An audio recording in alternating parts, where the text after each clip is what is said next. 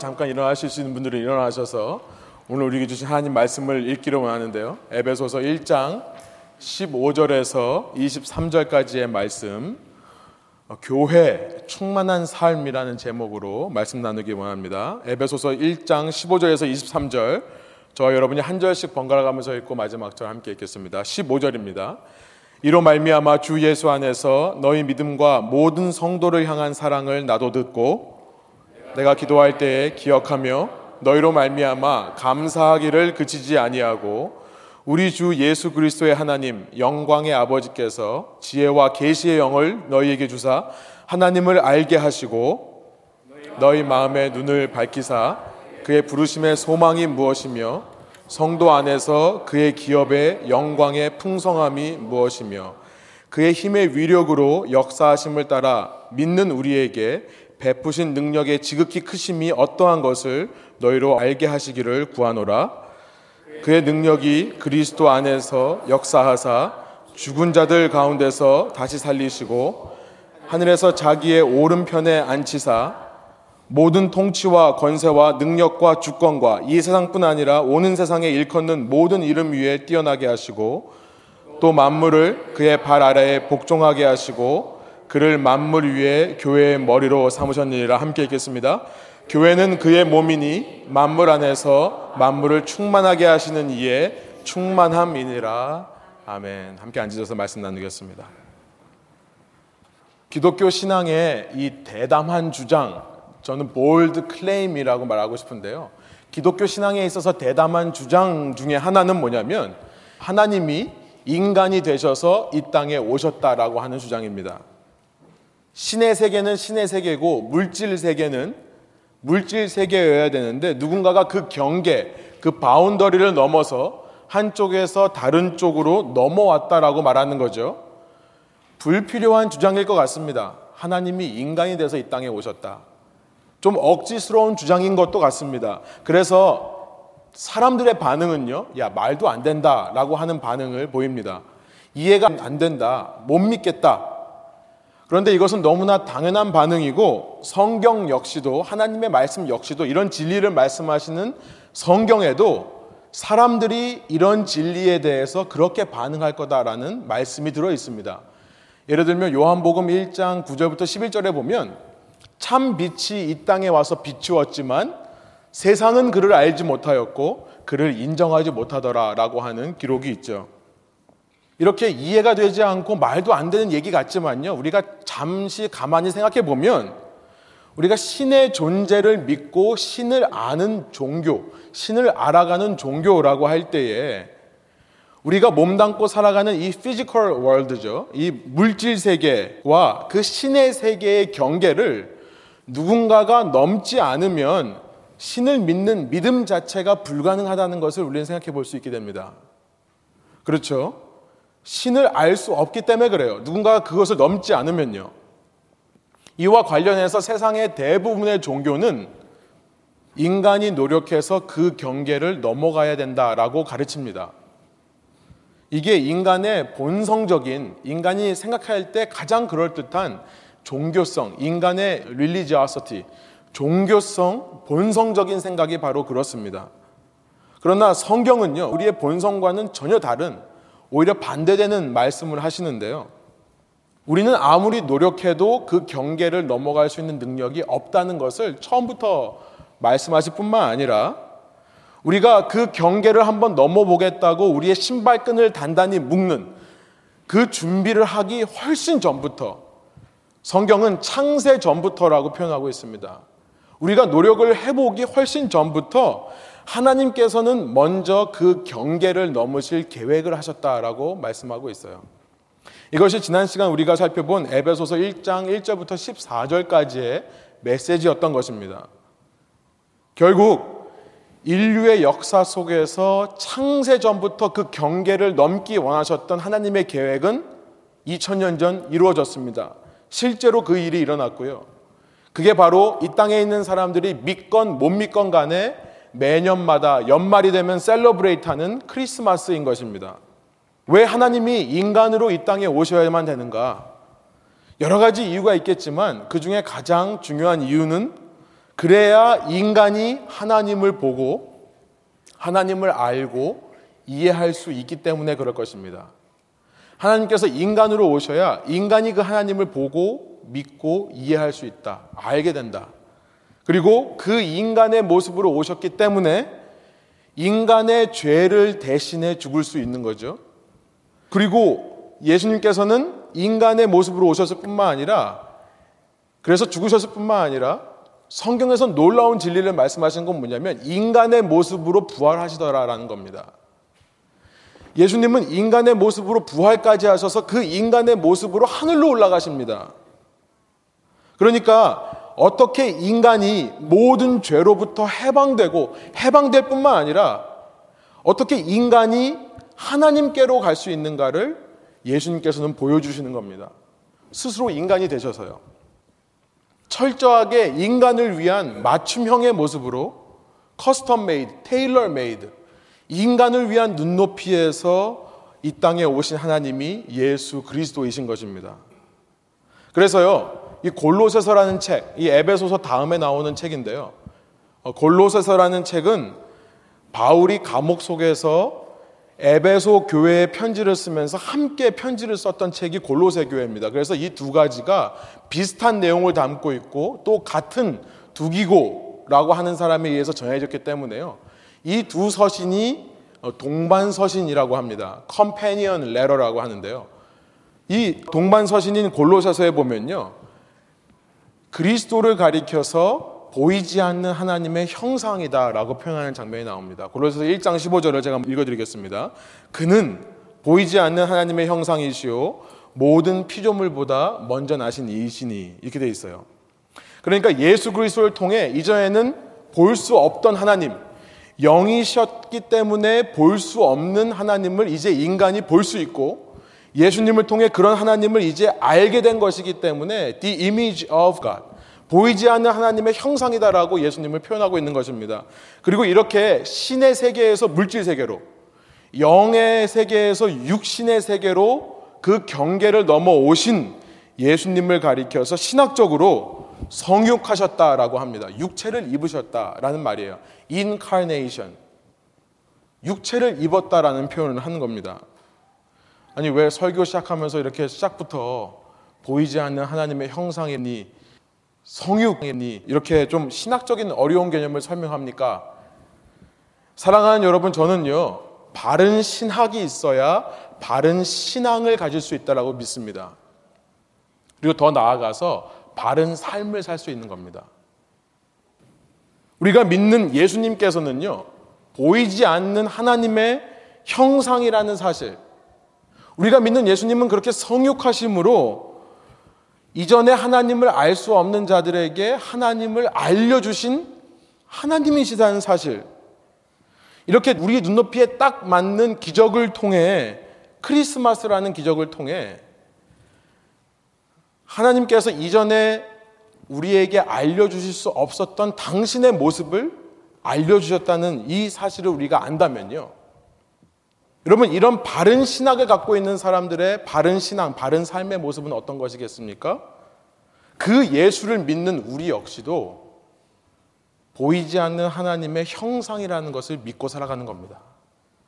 그런 성육하신 예수님과 마찬가지로 우리도 incarnate, 말씀이 육신이 되는 우리도 말씀을 우리의 육체의 행동을 통해 살아내려고 하는 삶을 살 수밖에 없는 존재가 되는 것입니다. 우리들도 성육하는 존재라는 사실을 알게 되는 거예요. 여러분, 우리가 바로 교회라고 말씀드렸죠. 이것이 바로 교회의 사명이고 교회의 이 땅에서의 역할이다라는 것을 우리가 알게 되는 겁니다. 교회라고 할 때 우리가 이렇게 일주일 동안 살다가 한 곳에 일주일에 일요일 날, 주일 날, 한 장소에 모여서 같은 예배를 드리는 이 공동체를 우리가 교회라고 하지만요. 그와 동시에 교회란 우리 각자를 말하는 것이죠. 모여 있는 회중, congregation이라고 합니다. 건물로서의 교회가 아니라 congregation, 모여 있는 각 사람 한 사람으로서의 교회, 회중, 이곳에 모여 있는 여러분들 혹은 이 말씀을 듣는 세계 각지에 계신 분들이 교회인 겁니다. 우리 한 사람 한 사람이요, 교회로서 바른 신학이 있어야 바른 신앙, 바른 삶이 가능한 거예요. 우리 한 사람 한 사람이 예수님을 닮아 하나님의 형상으로서 성육한 자로서 삶으로 하나님을 보여주는 존재가 되어야 된다는 것입니다. 여러분, 이 모든 말씀을 여러분이 기억하기 쉽게 한마디로 쉽게 정리해서 말씀드리면 우리가 신앙생활 하면서 자주 쓰는 말이지만 반드시 고쳐야 될 말이 있는데 전 이거라고 생각합니다. 교회는 하나님 보고 가는 곳이지 사람 보고 가는 곳이 아니다. 우리가 이런 말 많이 하죠. 야, 교회는 사람 보고 가는 데가 아니라 하나님 보고 가는 데야. 여러분, 오늘부터 잘못된 것을 고치시고요. 바른 신학, 그래서 바른 신앙, 바른 삶을 사시는 저와 여러분 되기를 원합니다. 여러분, 교회는요, 사람 보고 가는 곳이 맞습니다.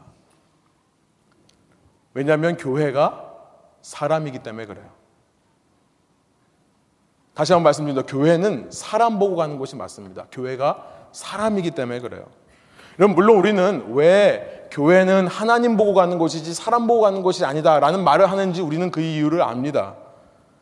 교회에 왔더니 세상에서 같이 놀던 아이들, 세상에서 같이 쾌락을 즐기던 아이들이 떡하니 와서 앉아 있는 거예요. 이런 일들이 일어나니까요. 그나마 이건 괜찮죠. 교회에 왔더니 세상에서 욕먹는 사람들이 와서 앉아 있는 겁니다. 세상에서 남들 이용하고 자기 배를 채우느라고 정신없이 살던 사람들이 이 자리에 와서 앉아 있는 것을 보면 아, 내가 그래 하나님이라는 존재는 인정할 수 있어도 교회라고 하는 사람의 조직, 이 단체에는 내가 절대 소속되지 않겠다. 라고 말하는 사람들이 있기 때문에 안타까운 마음에 우리가 그런 말을 하는 거죠. 그들이 좀 더 하나님을 믿었으면 하는 마음에 교회는 하나님 보고 가는 곳이지 사람 보고 가는 곳이 아니다. 라는 말을 우리는 해왔던 것입니다. 그러나 이 말은 근본적으로 잘못된 신학을 담고 있습니다. 잘못된 신학을 가지고 문제 앞에서 그냥 눈 가리고 아웅하는 거라고 저는 생각합니다. 눈 가리고 아웅이 무슨 말인지 모르시는 분들이 있다면 이런 거예요. 근본적인 문제 해결은 안 하고요. 그냥 피가 나니까 밴데이드로 붙여버리는 이런 일을 하고 있는 것이 바로 이런 말을 하시는 분들의 신앙이라는 겁니다. 여러분, 기독교의 기본적인 신학은 뭐냐면, 신학. 기독교의 기본적인 신학은 뭐냐면, 볼 수 없는 하나님을 하나님께서 누구를 통해요? 사람을 통해 보여주셨다는 것을 믿는 것입니다. 볼 수 없는 하나님을 사람을 통해 보는 것이 기독교 신학의 기본이라는 겁니다. 그리고 이것을 우리는 예수 그리스도라고 합니다. 기독교 신앙의 중심에는 예수님이 있는 거예요. 그러니까 그를 머리로 모신 교회라고 한다면 오늘 본문 우리가 읽은 에베소서 1장 22절이요. 예수님을 가리켜서 교회의 머리라고 표현하고 있습니다. 이렇게 그런 예수님을 머리로 모신 교회라고 한다면 예수님과 같은 생각, 예수님과 같은 의도로 살 수밖에 없는 거겠죠. 자기의 삶을 통해 보이지 않는 하나님을 보여주고 나의 삶을 통해, 나의 삶의 행동을 통해 영원하신 하나님의 성품과 선하신 하나님의 사랑과 은혜의 모습을 보여주는 사람들이야말로 진정한 교회다. 그런 신앙인들이 참 신앙인이고 그런 신앙인들의 모임이야말로 참된 교회다라는 것을 우리는 알게 되는 겁니다. 꼭 기억하십시오. 여러분 교회는요 사람 보고 가는 거예요. 사람 보고 가는 겁니다. 우리는요 지난 시간 에베소서 1장 1절부터 14절을 통해서요 우리가 예수 그리스도 안에서 창세 전부터 이미 우리에게 임한 하나님의 은혜에 대해서 살펴봤었습니다. 우리에게 이미 약속된 풍성한 은혜의 여섯 가지가 있다고 말씀드렸죠. 주부에 있습니다만 슬라이드를 보시면 삼위일체 하나님의 생명력이다. 그 삼위일체 하나님의 풍성한 영원하신 생명력이 우리에게 주어졌다. 구체적으로 무슨 말이냐? 그 생명력이라는 것은 자격 없던 우리를 양자 삼으시는 것이고 그 생명력이라는 것은 우리를 속량하시는 은혜다. 속량, 해방, 속죄, 죄사함, 구속이라는 것은 누군가를 사오기 위해 값을 치르는 것을 의미한다고 말씀드렸죠. 누군가가 우리를 구원하시기 위해 값을 치르시는 은혜. 여기서 멈추는 것이 아니라 천국의 비밀을 깨닫는 지혜와 총명을 주셨고 그뿐만 아니라 미래의 영원한 기업까지 주셨으며 그 영원한 기업에 대한 보증, 개런티까지 우리에게 성령으로 주셨다. 이런 풍성한 은혜를 우리가 이미 받았다라고 했는데요. 지난 시간 나눈 내용입니다. 그런데 여러분, 좀 추상적이지 않습니까? 조금 추상적이에요. 우리가 머릿속으로, 아, 이것이 기독교의 진리구나. 이것이 핵심 진리구나.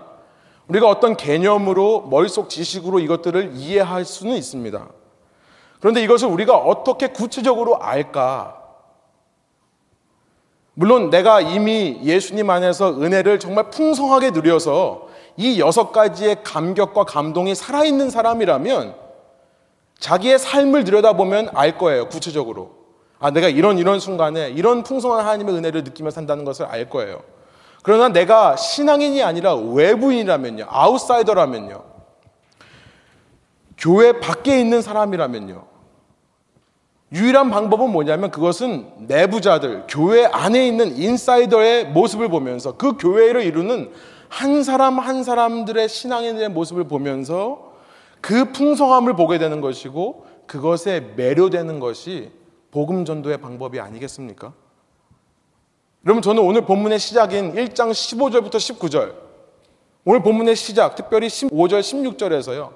바울이 에베소 교회를 향해 감사하는 메시지 속에서 바로 그 신앙의 비결을 찾습니다. 3절부터 14절까지 나왔던 그 여섯 가지 하나님께서 주신 은혜, 그 추상적인 복이요.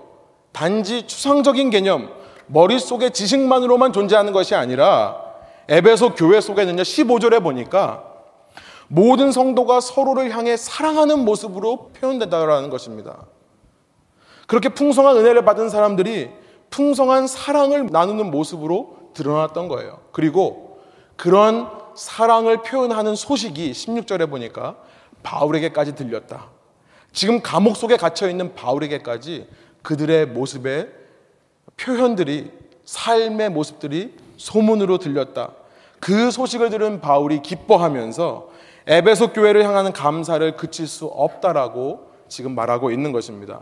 여러분 이것이 저는 교회의 본질적인 존재 이유고요. 사명이라고 믿습니다. 교회란 그리스도 안에서 은혜를 받기로 예정된 사람들이요. 서로를 향해 그냥 그냥 추상적인 개념으로만 사랑을 나누는 것이 아니라 은혜 받았다고 하는 것이 아니라 실제 삶의 모습에서 서로 사랑하고 섬기는 모습을 보이는 것. 이것이 교회고요. 이럴 때 진정한 교회의 능력과 교회의 빛이 발하게 된다는 것을 저는 믿습니다. 여러분, 저는요, 교회에 대한 꿈이 있습니다. 아무리 이 땅에 있는 교회들이 이렇게 성경에서 말하는 이상적인 모습과 반대의 모습을 보인다 할지라도요, 아무리 이 땅에 있는 목회자들과 교인들이 수많은 문제들을 일으킨다 하더라도요, 저에게는 교회에 대한 놓칠 수 없는 꿈이 있습니다.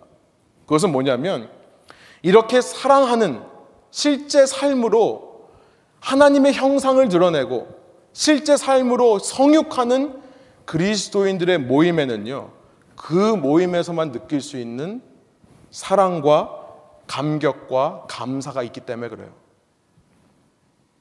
인생에서 가장 신나는 일이 뭘까? 인생에는요, 참 신나는 일이 많습니다. 내 통장에 돈이 차곡차곡 쌓여가면 그걸 보면서 우리는 흐뭇해 합니다. 내가 일하던 직장에서 승진을 하거나 내가 원하던 목표를 이루고 나면 참 즐겁고 좋습니다. 자녀들이 잘 되면 좋고요. 좋은 배우자 혹은 예쁘고 멋있는 이성 친구를 만나면 행복할 수 있습니다. 시애틀은 여름이 되면 이 리저, 이 여가 생활이 정말 너무나 좋은 곳입니다. 이 시애틀에 살면서 좋은 날씨, 좋은 환경 속에서 우리는 얼마든지 기쁨과 즐거움을 느낄 수 있습니다. 그런데 그런 모든 이 세상의 기쁨과 즐거움 속에서 저는 이렇게 생각해요. 가장 신나는 일은 뭐냐면 정말 좋은 공동체를 만나는 것이다 생각합니다. 인생에서 아무리 모든 일이 잘 풀리고 모든 것이 다 평안하고 잘 나간다 할지라도 돈을 많이 번다 할지라도요. 여러분 신앙생활이 힘들면 인생이 힘든 거라고 저는 믿습니다. 저는 그렇게 믿어요. 여러분 좋은 직장 찾아서 여러 군데 다니시죠? 여러분 좋은 교회를 찾아다니시는 분들이 저는 있다고 믿습니다. 있어야 된다고 저는 생각해요.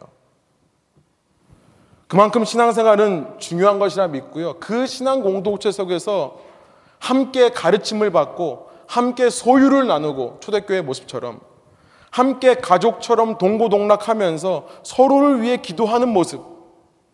여러분 이때 느끼는 인생의 기쁨은요. 다른 세상에서 받는 인생의 기쁨과는 비교할 수 없기 때문에요. 여러분 이런 공동체를 만나는 것이 너무나 중요하고 이런 공동체를 이루는 것이 너무나 중요하다고 생각합니다. 그리고 이런 공동체가 있다 보면 이런 공동체의 모습에 매료되어서 한 걸음씩 한 걸음씩 그 공동체 안으로 들어오는 사람들의 모습을 보는 것. 여러분 이런 기쁨은요. 세상에서 줄 수 없는 기쁨이라고 생각하고요. 세상의 모든 즐거움을 초월하는 기쁨이라고 저는 믿습니다. 제가 지난번에 가나안 성도에 대해서 말씀을 나눴지만 교회에 실망하고 교회 밖에서 신앙을 찾기 위해서 노력하는 애를 쓰는 세대를 보면서 저는 너무나 그들을 이해가 되고 너무나 공감이 되지만 그러나 제 속에 놓칠 수 없는 끈이 있는 것은 뭐냐면 그들에게도 이런 공동체의 기쁨과 감사를 회복시켜주고 싶다라고 하는 열정인 것입니다. 여러분, 레분교회가 이런 주님의 교회 되기를 소원합니다. 이 자리에 계신 여러분 한 분한 한 분이 그런 교인 되기를 소원한다는 말씀입니다. 여러분, 지금까지 저희 교회가 너무나 잘 왔다고 저는 믿습니다. 지금까지 왔던 것처럼 앞으로도 계속해서 그 길을 걸어가시기를 원합니다. 여러분, 그러기 위해서는요, 우리 각자가 지식으로만이 아니라, 말로만이 아니라, 우리의 삶으로부터 우리가 그리스도 예수 안에서 이미 받은 이 풍성한 은혜를 나누어 주는 삶, 하나님의 형상으로서 성육하는 크리스천으로서 그 받은 은혜를 나누어 주는 삶의 여정을 계속해 나가야 된다라고 믿습니다. 여러분, 은혜라고 하는 것은 지난 시간 말씀드린 대로 받는 사람들은 공짜로 받는 겁니다. 그러나 베푸는 사람은 뭔가 희생이 있어야 됩니다. 그것이 은혜의 성질이에요. 여러분이 받은 은혜를 나눠준다고 했을 때요. 그것은 쉬운 일이 아닙니다. 즐거운 일만은 아닙니다. 반드시 여러분의 희생과 여러분의 헌신을 필요로 하는 작업이에요. 내가 충만히 은혜를 받았다고 해서 자동적으로 그것이 흘러갑니까? 그러기도 하지만 여러분의 헌신이 있어야 됩니다. 그런데요, 어떻게 그런 헌신의 삶을 살 수 있을까요? 신앙생활 하면서 한 가지 걱정은 뭐냐면, 헌신하던 사람만 헌신하는 것을 봅니다. 사랑하는 사람들만 사랑하는 것을 봐요. 사랑을 받는 것에만 익숙한 사람들은 그것이 너무 익숙하다 보면 내 것을 포기하고 나누어 주기가 어렵습니다. 그런데 질문하고 싶은 것은 그거예요. 정말로 그런 삶이 하나님의 보이지 않는 하나님의 형상된 삶인가? 정말 예수님처럼 성육하는 삶인가? 우리가 정말 그런 참된 교회 되기 위해서는 우리 각자가 희생해야 되고 각자가 헌신해야 되고 각자가 사랑하는 법을 훈련하고 연습해 가야 된다는 것을 저는 믿습니다. 그 희생, 그 헌신을 어떻게 감당할까요? 어떻게 감당할까요? 그것은요, 내 힘으로만 되는 것이 아니라요. 이제 우리가 살펴보겠습니다만 두 가지 비결을 통해 우리가 그 일을 할 수 있습니다. 그 전에 먼저 잠깐 사진을 보여주시면 바로 어제 있었던 따끈따끈한 소식입니다. 다음 사진 보여주시면 저는 이런 모임에 가서 참여할 때마다 정말 이 땅의 교회의 중요성을 다시 한번 느낍니다. 저는 저희 아버님 세대가 팔남매셨어요. 그래서 설이나 추석 때 이렇게 가족들이 한 집에 모이면 정말 2, 30명이 한 집에 바글바글하게 이렇게 있는 저는 성향이 굉장히 내성적인 성향의 사람입니다. 인트로버시예요. 제 자체는요. 그런데 이상하게 저는 내성적인 성향을 갖고 있으면서도 사람들이 많은 곳에 가면 즐거워요. 사람들이 많은 곳에 가면 신나요. 그러니까 제 아내가 되게 신기해요. 보통 내성적인 사람들은 사람 만나고 오면 에너지를 뺏겨가지고 힘들거든요. 저는 사람들 만나고 오면 집에 와서 막 업돼 있어요. 참 신기합니다. 저도 제 자신이 굉장히 신기했어요. 옛날에 적성 검사를 해보면 꼭 introvert, extrovert 그 가운데 있어요, 저는. 그래서 내가 왜 이럴까 생각을 해보니까 어렸을 때요. 설마다 추석마다 2, 30명이 모여서 바글바글 거리는 집 안에서 있으면서 너무 즐거웠던 기억이 아마 저로 하여금 내성적이면서도 외향적인 성격을 갖게 하는지도 모르겠다는 생각이 듭니다. 저는 이 모습을 보면서요. 여러분, 이 시대 자라나는 아이들이요. 저렇게 서로 부딪히면서 서로 양보해 가면서 서로 줄 서고 저렇게 바글바글 거리는 환경 속에서 있으면서도 정말 저렇게 즐겁게 행복하게 있는 모습들을 보면서 이 시대 문화는 정말 개인주의적이고 혼자 방 안에 들어가 있는 것을 좋아하는 아이들로 키우는 문화지만 이런 환경 속에 있다 보면 우리 아이들이 정말 하나님의 성품을 좀 더 닮아가는 사람이 되겠구나라고 하는 확신이 생기더라고요. 저는 정말 이런 공동체가 있다는 것이 너무 감사하고요. 이런 공동체가 생겨나기까지 뒤에서 알게 모르게 헌신하신 분들이 있다는 것에 너무나 감사해 드렸습니다. 그러면서 이 말씀을 준비하면서 어떻게 하면 우리가 그런 희생에도 불구하고 교회가 교회다워질 수 있을까? 그것에 헌신할 수 있을까? 그 비결에 대해서 생각해 봤습니다. 저는 첫 번째, 은혜를 베풀기 위해, 내가 희생하면서도 은혜를 베풀기 위해 필요한 것은 영적인 시각이라는 생각이 들었습니다. 영적인 시각을 회복하는 것. 어떤 상황 속에서도요, 우리의 신앙의 기반이 되시는 그 하나님의 형상이 성육하신 예수 그리스도를 바라보는 훈련입니다. 그리고 이런 영적 시각을 갖는 것이 바로 교회가 교회다워지는 첫 번째 비결이라고 생각합니다. 여러분 17절부터 19절에 있는 사도 바울 통한 하나님의 말씀을 우리 한번 한 목소리 한번 읽어보겠습니다. 우리 주 예수 그리스도의 하나님 영광의 아버지께서 지혜와 계시의 영을 너희에게 주사 하나님을 알게 하시고 너희 마음의 눈을 밝히사 그의 부르심의 소망이 무엇이며 성도 안에서 그 기업의 영광이 풍성함이 무엇이며 그의 힘의 위력으로 역사하심을 따라 믿는 우리에게 베푸신 능력의 지극히 크심이 어떠한 것을 너희로 알게 하시기를 구하노라. 사도 바울은요. 이런 에베소 교회에게 기도하며 한 가지 소원하는 것이 있는데 뭐냐면 너희가 계속해서 너희의 영적인 눈, 시각. 여기는 마음의 눈으로 되어 있습니다만 영적인 시각이라는 뜻입니다. 영적인 시각을 밝혀지기를, 회복되기를 원한다. 라고 말씀하고 있다는 것입니다. 여러분, 저는요, 이 단편적인 사진의 모습에서 어저께 그 한 장면에서 아, 이 교회가 지금 이곳까지 이렇게 아름다운 모습으로 정말 우리가 사랑하고 화목하고 섬기며 서로 세워가는 모습으로 올 수 있었던 그 원동력은 누군가 보이지 않는 곳에서 이 교회를 위해 애쓰신 분들이 있기 때문에 그렇구나. 정말 희생하며 받은 은혜들을 헌신함으로 흘려보내신 분들이 있기 때문에 그렇구나라는 것을 깨달았습니다. 지난 시간 동안에 교회를 교회답기 위해 애쓰신 여러분께 정말로 저는 감사드리고 싶습니다. 여러분의 기도와 섬김과 헌신이 없었다면 오늘 이곳에 저희 교회가 설 수 없었을 거라 저는 믿습니다. 동시에 교회를 향한 헌신과 노력을 하다가 혹시라도 지치신 분들이 있다면 혹시라도 아, 내가 좀 쉬어야겠다. 조금 번아웃 되신 분들이 있다면 정말로 위로해드리며 여러분의 수고와 노력을 감사해드리고 싶습니다. 그러나 여러분, 한 가지를 기억하시기를 원하는 겁니다. 한낱 인간인 제가 여러분에게 드릴 수 있는 격려와 위로는 극히 제한적인 것입니다. 이 시간 사도 바울의 말씀처럼요. 여러분에게 지혜와 계시의 영이 임하셔서 여러분의 마음의 눈, 다른 말로 여러분의 영적인 시각이 열려지기를 소원합니다. 여러분의 시각이 열려서 이 모든 만물 위에 계신 예수님이 보이시기를 축복합니다. 그분만이 여러분의 지친 마음, 상한 심령을 위로하고 치유할 수 있는 분이십니다. 여러분에게 또다시 그 첫사랑을 회복시킬 수 있는 그 사랑의 샘물이 메말랐던 사랑의 샘물이 다시금 터져나오게 할 수 있는 분은 오직 예수님밖에 없는 겁니다.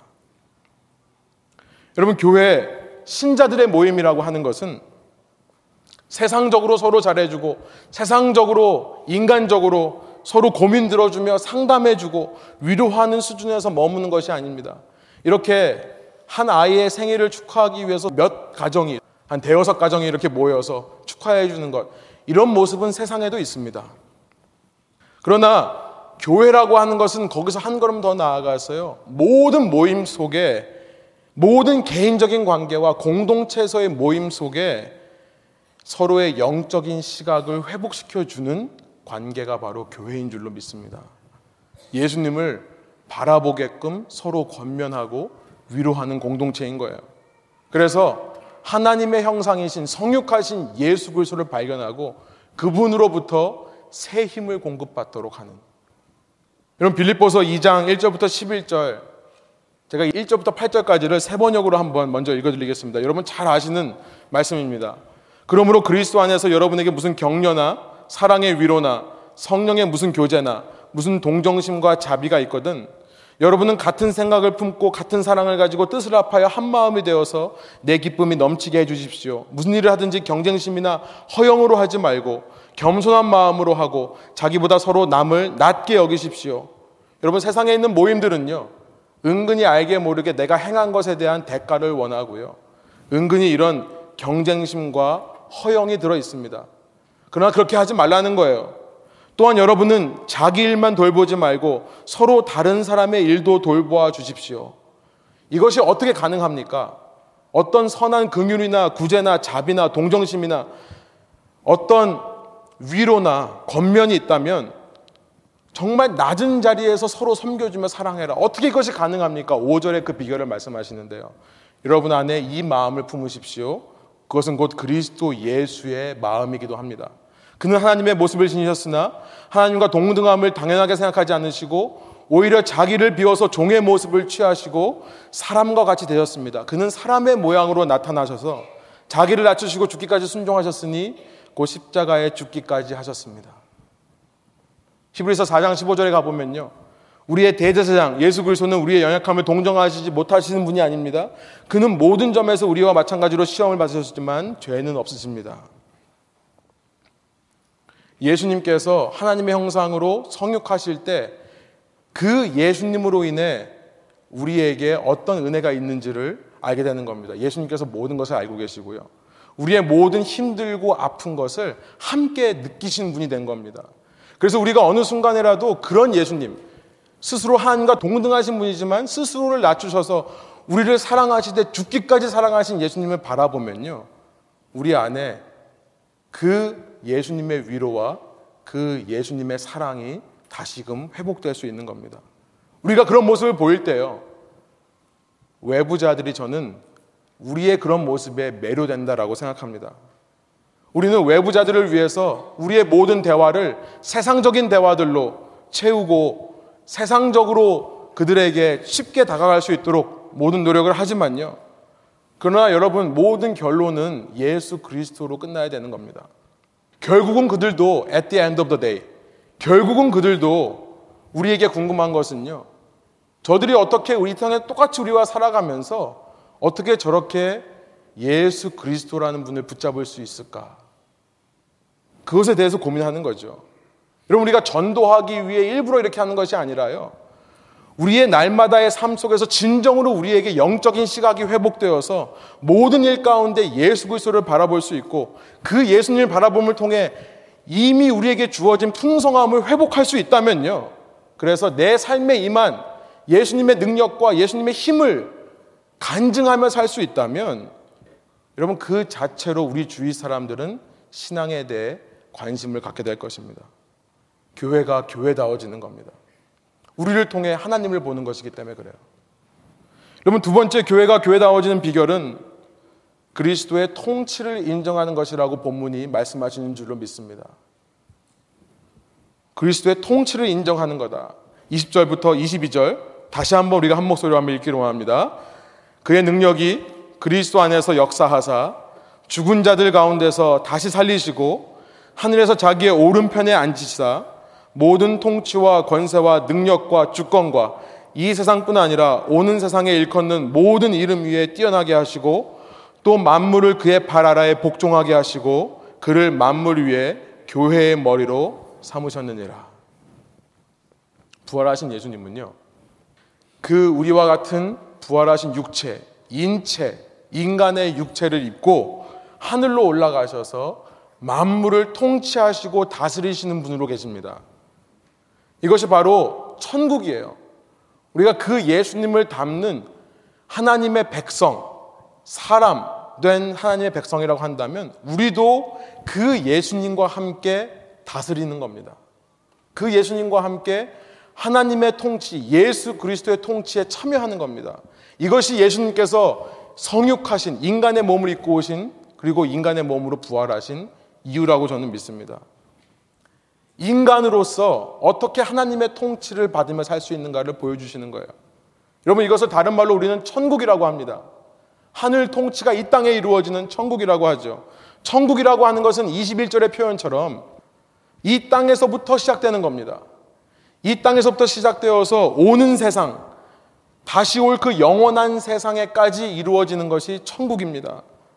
단지 오는 세상, 우리가 죽어서 갈 그 나라에서만 이루어지는 것이 천국이 아니라는 것을 우리가 알게 되는 거죠.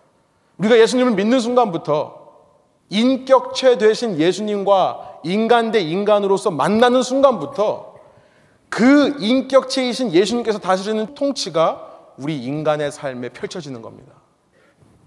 여러분, 기독교에서만 가능한 진리의 말씀이에요. 22절에 보면 만물이 그 발 아래에 복종하고 있다. 만물이 인간의 발 아래에 복종하고 있고요. 우리가 그 인간 대신 예수님의 통치에 들어가는 순간 우리 이 육적인 세계도 그 예수님의 통치 아래 들어가게 된다는 것을 우리는 알게 되는 겁니다. 우리도 다스릴 수 있는 겁니다.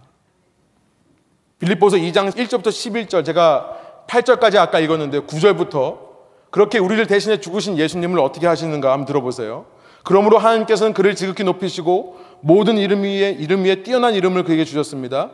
그리하여 하늘과 땅 위와 땅 아래에 있는 모든 것들이 예수 이름 앞에 무릎을 꿇고 모두가 예수 그리스도는 주님이시라고 고백하여 하나님 아버지께 영광을 돌리게 하셨습니다. 과거 시제예요. 미래의 영원한 나라가 오면 그렇게 될 것이 아니라 이미 그 통치가 시작됐다라고 하는 겁니다. 여러분, 여러분 삶에 이미 통치가 임했다는 것을 믿고 사십시오. 단지 기쁘고 좋은 일이 생길 때만 그런 것이 아니라 때로는 고통스럽고 이해할 수 없는 삶의 현실, 그 현실까지도 예수님의 통치 아래 이미 있는 겁니다. 부활하신 예수님께서 인간의 육체를 입고 부활하신 예수님께서 다스리는 세상에요. 인간이 감당할 수 없는 시험은 없는 줄로 믿습니다. 내 삶에서 일어나는 이 인간 세계에서 일어나는 모든 일들은요 결코 우연이라는 건 없는 겁니다. 치밀하고 정확한 예수 그리스도의 통치 아래에서 허락되는 것이고 일어나는 일임을 받아들이는 것. 여러분 그런 신자가 될 때에야 우리는 그런 예수님을 머리로 모시는 교회가 되는 겁니다.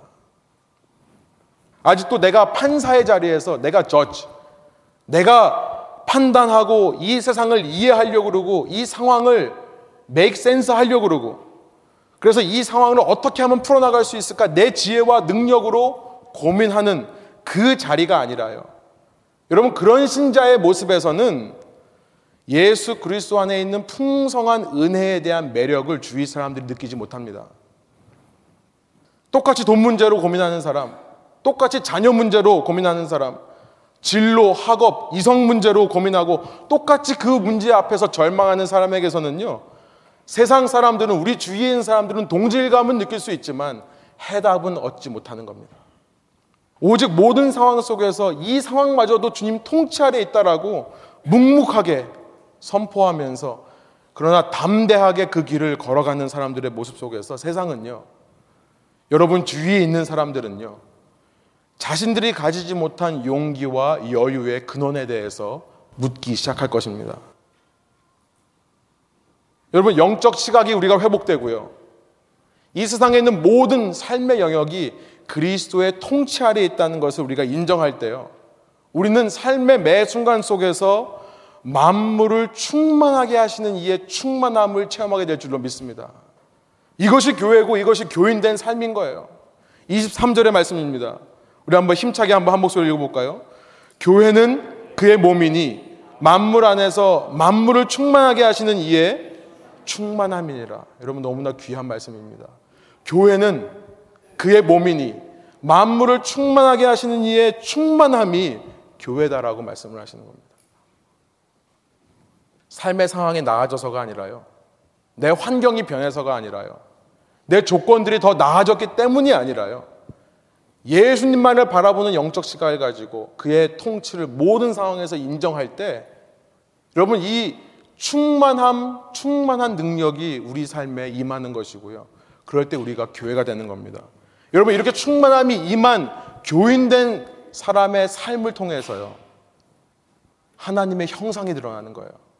보이지 않는 하나님을 주위 사람들이 보는 겁니다. 성육의 역사가 일어나는 겁니다. 머릿속으로만 있는 개념으로서의 신앙이 아니라 삶으로 살아내는 신앙의 모습을 통해 주위 사람들이 하나님을 알게 되는 겁니다. 여러분, 이런 삶을 살아가는 저와 여러분 되기를 소원합니다. 먼저는 내부자들에게요. 먼저는 함께 교회를 이뤄가는 우리 동료 신앙인들에게요. 그러나 더 나아가서는 외부자들에게 놀람과 감동과 감사를 줄 수 있는 삶. 여러분, 지금까지 이런 감사와 감격이 있는 교회 되어 주심에 정말로 감사드립니다. 저는 이 말씀을 읽으면서 15절, 16절 나와 있는 사도 바울의 그 고백, 내가 정말 너희를 기도할 때마다 감사한다고 하는 고백이 제 기도 속에도, 제 고백 속에도 있음에 너무나 감사합니다. 계속해서 이런 감동이 있는 교회 되시기를 원합니다. 그런 교인들 되시기를 원하는 겁니다. 그래서 우리 함께 교회에 대한 꿈을 꾸어가시기를 원해요. 이런 교회 될 때 하나님께서 이 교회를 이 지역 사회 가운데 이 세대 가운데 어떻게 사용하시는가 함께 바라보며 소망하는 저와 여러분 되기를 원합니다. 함께 기도하시겠습니다. 이 시간 우리가 말씀을 들으면서 우리 한 가지 이 시간 주님과 결단하며 대화하는 시간을 갖기 원하는 것은 하나님의 형상이라 할 때에 성육이라 할 때에 내 마음 속에 아직도 나는 이런 부분에서 부족하다. 아직도 나는 이런 부분에 노력을 해야 되겠다. 혹시 그것이 단순히 내가 내 자신을 정죄하는 것이 아니라 하나님께서 사랑의 음성으로 여러분 가운데 들려주시는 것이 있다면 여러분 이 시간 우리가 이 말씀 앞에서 헌신하기 원합니다. 외부자들이 세상 사람들이 나를 바라볼 때 어떤 모습으로 바라보는지 성령께서 이 시간 저희를 깨우쳐 주십시오. 그러면서 지금까지 해왔던 것보다 더 풍성한 은혜를 베푸는 저의 모습 될 수 있도록 주님 인도하여 주옵소서. 우리 함께 이런 기도, 내 자신을 돌아볼 뿐만 아니라 주님께서 나를 통해 이루실 일을 기대하는 기도, 우리 함께 조용히 혹은 침묵으로 주님 앞에 올려드리는 시간 갖겠습니다. 함께 기도하시겠습니다.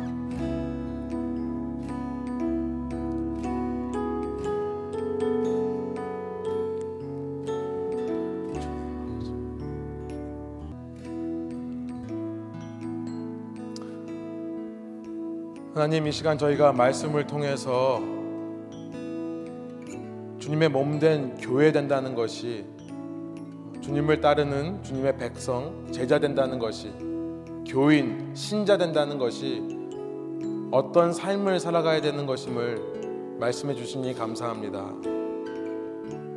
하나님 교회라고 하는 것은 하나님께서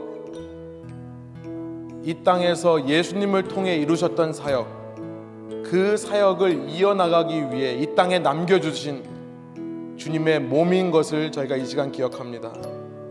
예수님께서 하나님의 형상이 되셔서 성육하심을 통해 우리를 구원하셨듯이 교회가 계속해서 이 땅에 남아 이 땅에 있는 사람들에게 동일한 원리로 하나님의 형상이 되고 성육함을 통해 구원의 역사를 이어가야 되는 줄로 믿습니다. 주님 그 교회가 바로 저희 한 사람 한 사람이라는 것을 다시 한번 깨우쳐 주시니 감사합니다. 주님께서는 저희 한 사람 한 사람을 통해 누군가에게 하나님을 알리시기 원하는데 주님 저희의 모습이 이전보다 더 성숙하고 더 변화되고 더 주님의 성품을 담고 더 주님의 사랑을 체험하고 알아가는 더 주님의 모습으로 성장하는 저희를 될 수 있도록 인도하여 주셔서 그 열매가 나를 통해 맺혀나갈 수 있도록 인도하여 주옵소서. 주님, 주님의 사랑을 전하는데 은혜를 베푼 데 있어서 따라오는 희생과 어려움이 있습니다. 그러나 우리가 눈을 들어 영적인 시각을 회복하여 주님을 바라보고 모든 상황 속에서 주님의 통치를 인정할 때에 저희 가운데 주님을 닮을 수 있는 능력이 있음을 믿습니다. 성령께서 저희 마음과 생각 가운데 역사하여 주시고 우리를 도와주셔서 그 주님이 원하시는 교회의 삶을 살아가는 그 충만한 삶을 살아가는 저희 한 사람 한 사람 되게 하여 주옵소서. 감사와 찬양을 주께 올려드리며 예수 그리스도의 이름으로 기도합니다. 아멘.